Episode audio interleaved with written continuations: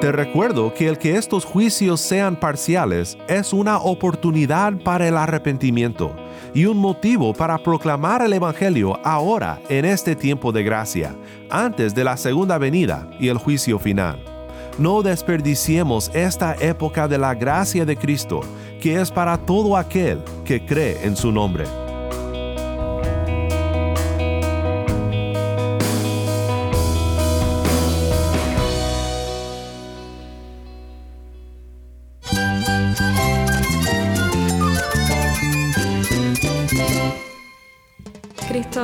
Mi. Cristo es el Rey del universo, es quien guía nuestras vidas. Él es grande y amoroso. Él es real. Solamente Jesucristo es nuestro Señor y Salvador. Es mía quien me fortalece. En Cristo Jesús hay esperanza, hay paz. Y nuestro Dios es un Dios de rescate. Estás escuchando a El Faro de Redención, Cristo desde toda la Biblia para toda Cuba y para todo el mundo.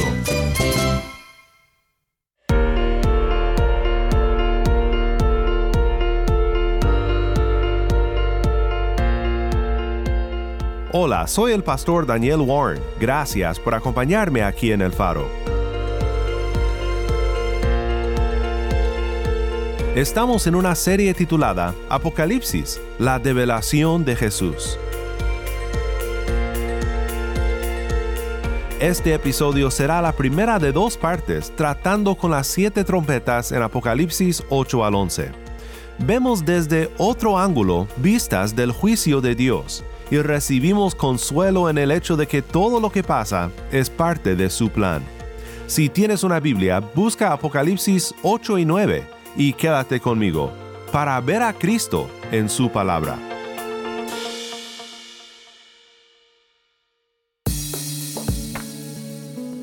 Estamos ya en nuestra tercera semana estudiando juntos este maravilloso libro de Apocalipsis, la carta de Juan que nos comunica una visión de cosas presentes y futuras, lo que hemos llamado la develación de Jesús.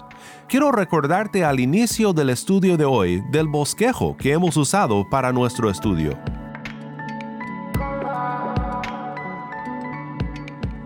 Introducción 1 del 1 al 8. La iglesia imperfecta en el mundo. 1.9 al 3.22. Los siete sellos. 4.1 al 8.1. Las siete trompetas. 8.2 al 11.19. El conflicto más profundo. 12.1 al 14.20. Las siete copas. 15.1 al 16.21. Los juicios finales 17.1 al 21.8. La iglesia perfecta en gloria 21.9 al 22.5. Conclusión 22 del 6 al 21. Hoy comenzamos otra serie de siete, con las siete trompetas.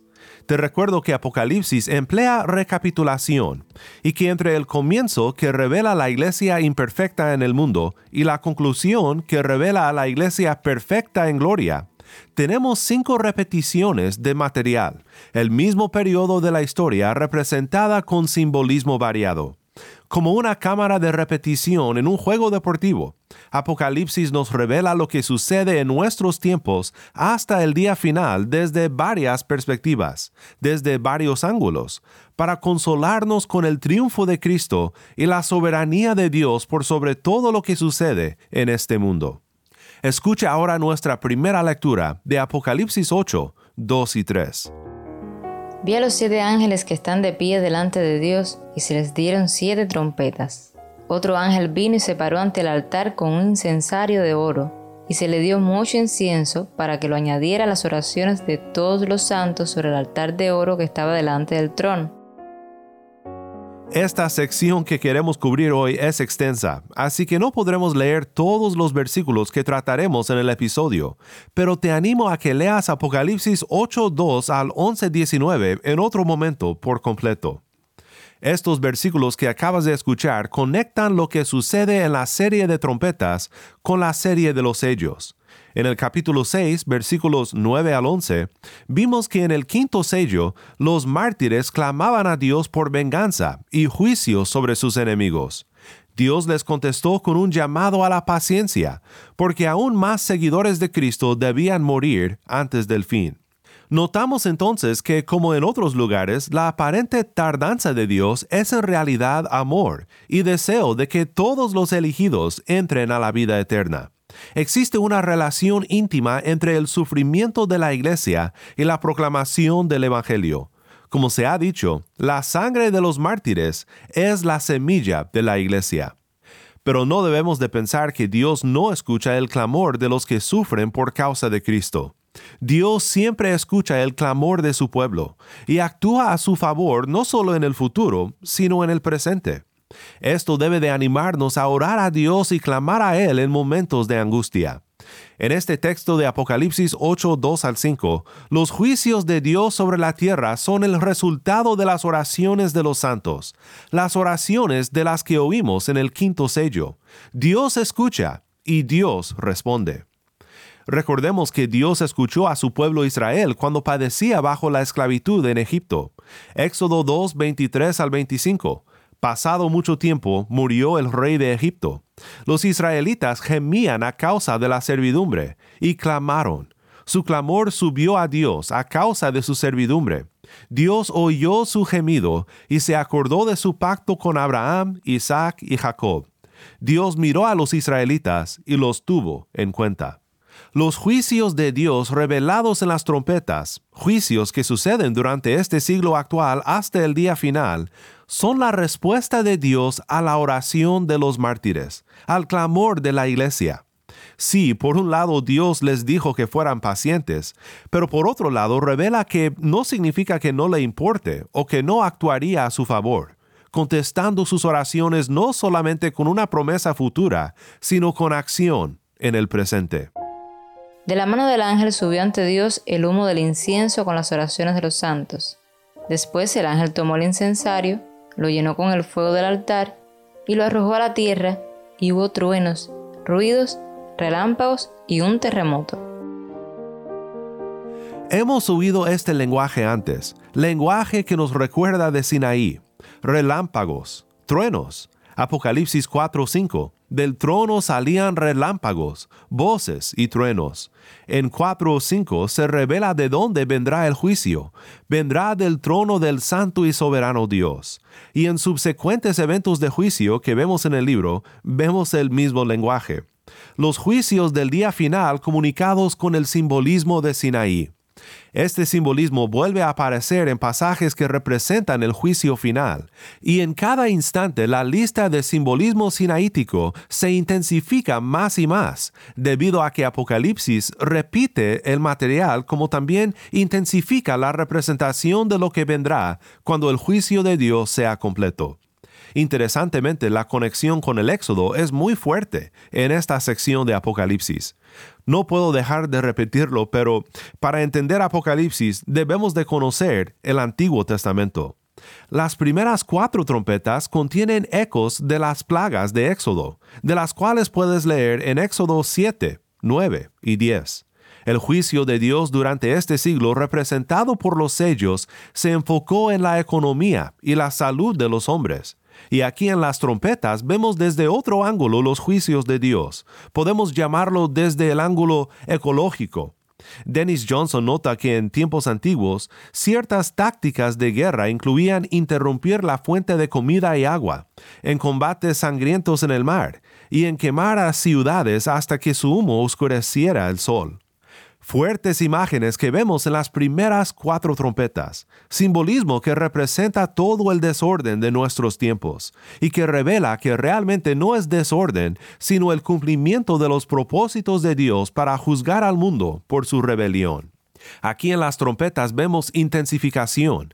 El juicio representado por los sellos afectó un cuarto del mundo.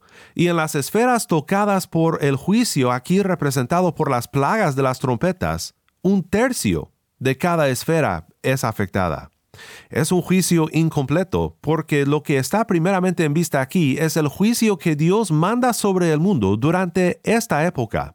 Cuando lleguemos a las siete copas de la ira de Dios, será completo. Será una representación del juicio de Dios en su cumplimiento final. Te recuerdo que el que estos juicios sean parciales es una oportunidad para el arrepentimiento y un motivo para proclamar el Evangelio ahora en este tiempo de gracia, antes de la segunda venida y el juicio final. No desperdiciemos esta época de la gracia de Cristo, que es para todo aquel que cree en su nombre. Las primeras cuatro trompetas son un conjunto del juicio de Dios con un énfasis en su efecto en el orden natural, y las últimas tres representan una intensificación del juicio en los días justo antes del fin. Escucha ahora la lectura de Apocalipsis 9, 1 al 11. El quinto ángel tocó la trompeta, y vio una estrella que había caído del cielo a la tierra, y se le dio la llave del pozo del abismo. Cuando abrió el pozo del abismo, subió humo del pozo como el humo de un gran horno, y el sol y el aire se oscurecieron por el humo del pozo. Del humo salieron langostas sobre la tierra, y se les dio poder como tienen poder los escorpiones de la tierra. Se les dijo que no dañaran la hierba de la tierra, ni ninguna cosa verde, ni ningún árbol, sino solo los hombres que no tienen el sello de Dios en la frente. No se les permitió matar a nadie, sino atormentarlos por cinco meses. Su tormento era como el tormento de un escorpión cuando pica al hombre. En aquellos días los hombres buscarán la muerte y no la hallarán, y ansiarán morir, y la muerte huirá de ellos. El aspecto de las langostas era semejante al de caballos dispuestos para la batalla, y sobre sus cabezas tenían como coronas que parecían de oro, y sus caras eran como rostros humanos. Tenían cabellos como cabellos de mujer, y sus dientes eran como de leones. También tenían corazas como corazas de hierro. El ruido de sus alas era como el estruendo de carros, de muchos caballos que se lanzan a la batalla. Tienen colas parecidas a escorpiones y aguijones. En sus colas está su poder para hacer daño a los hombres por cinco meses. Tienen sobre ellos por rey al ángel del abismo, cuyo nombre en hebreo es Abadón y en griego se llama Apolión.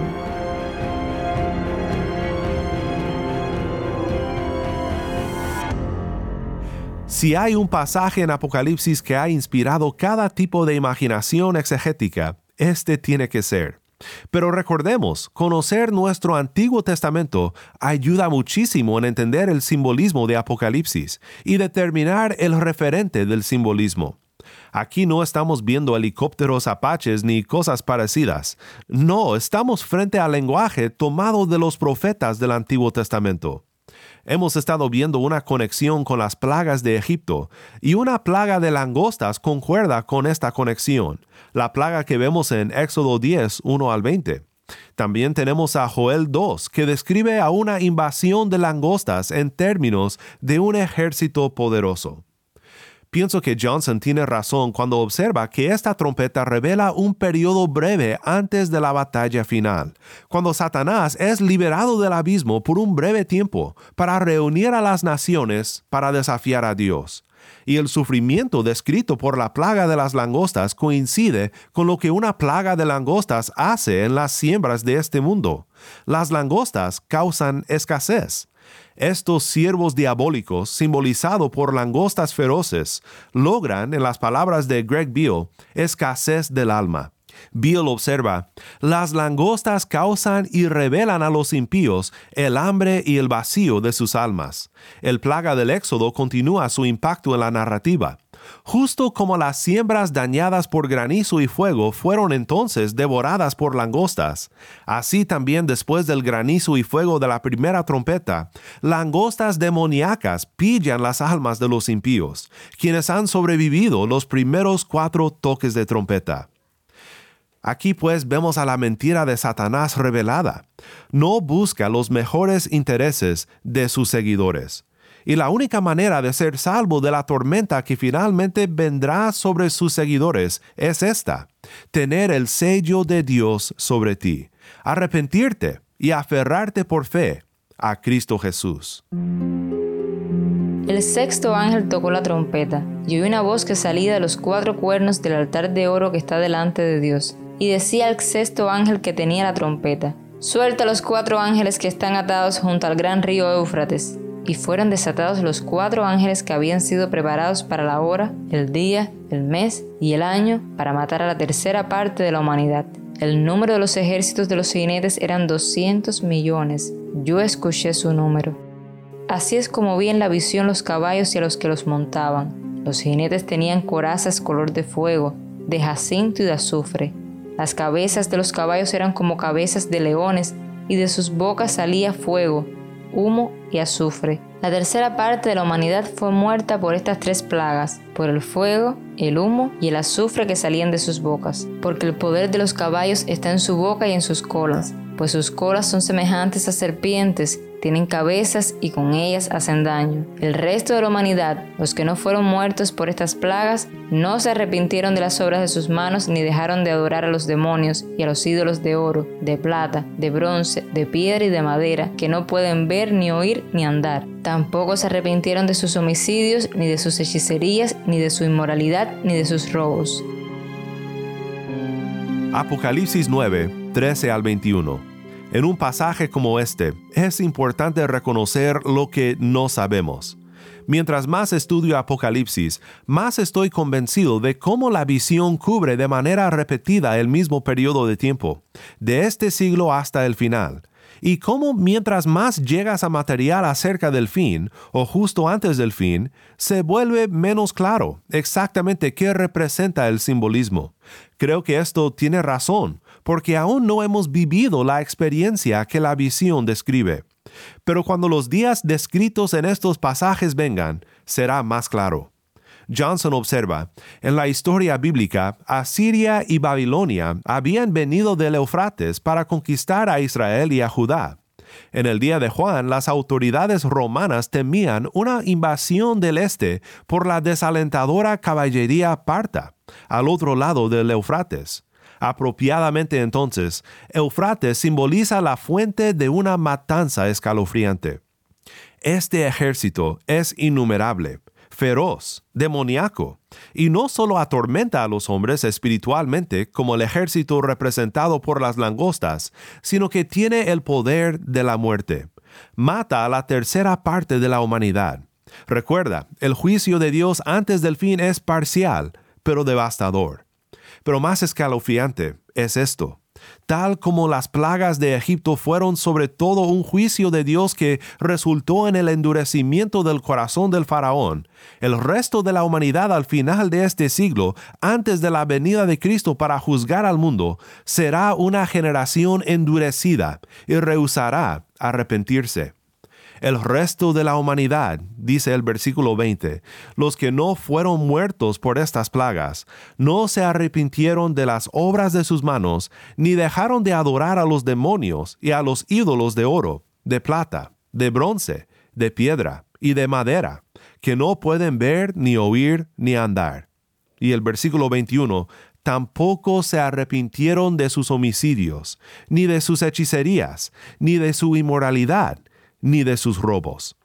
Bill nota que esta descripción otorga consuelo al pueblo de Dios aún en medio de nuestras tribulaciones y la persecución que sufrimos en este mundo.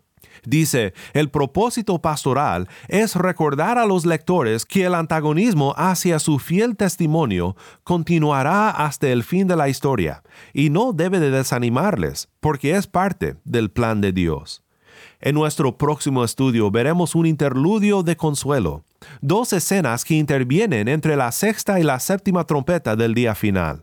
Pero hoy quiero que recuerdes que a pesar de todo lo que sucede y todo lo que viene después en el plan de Dios para juzgar al mundo y para rescatar a su pueblo, puedes tener la confianza de que en Cristo la tribulación que sufres hoy no es el final de la historia y serás protegido de los severos juicios que Dios mandará sobre todos los que se oponen a su iglesia. En Cristo triunfarás, y por eso debes de mantener tu vista en Él y perseverar, dándole gracias a Dios por poner su sello sobre ti, en Cristo nuestro Redentor.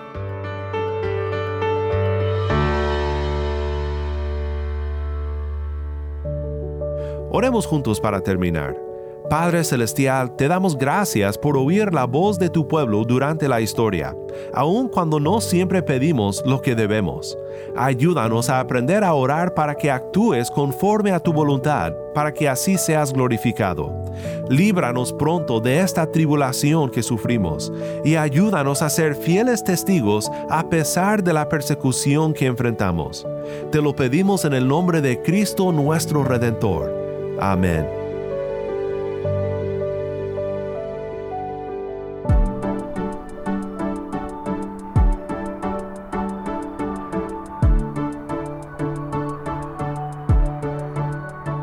Si estás en sintonía fuera de Cuba y deseas seguir escuchando contenido cubano como este, ora por nosotros y considera unirte con nosotros financieramente para seguir proveyendo este espacio para la voz del pueblo de Dios en Cuba. Para más información sobre el faro y sobre cómo puedes ayudar, visita nuestra página web elfaroderedencion.org. Nuevamente nuestra página web elfaroderedencion.org. ¿Tienes una historia que contarnos sobre cómo el faro de redención está impactando tu vida? Mándanos un correo electrónico a ministerio arroba ministerio arroba elfaroderedencion.org o si te es más fácil puedes enviarnos un mensaje en WhatsApp nuestro número es 1-786-373-4880. Nuevamente nuestro número de WhatsApp 1-786-373-4880.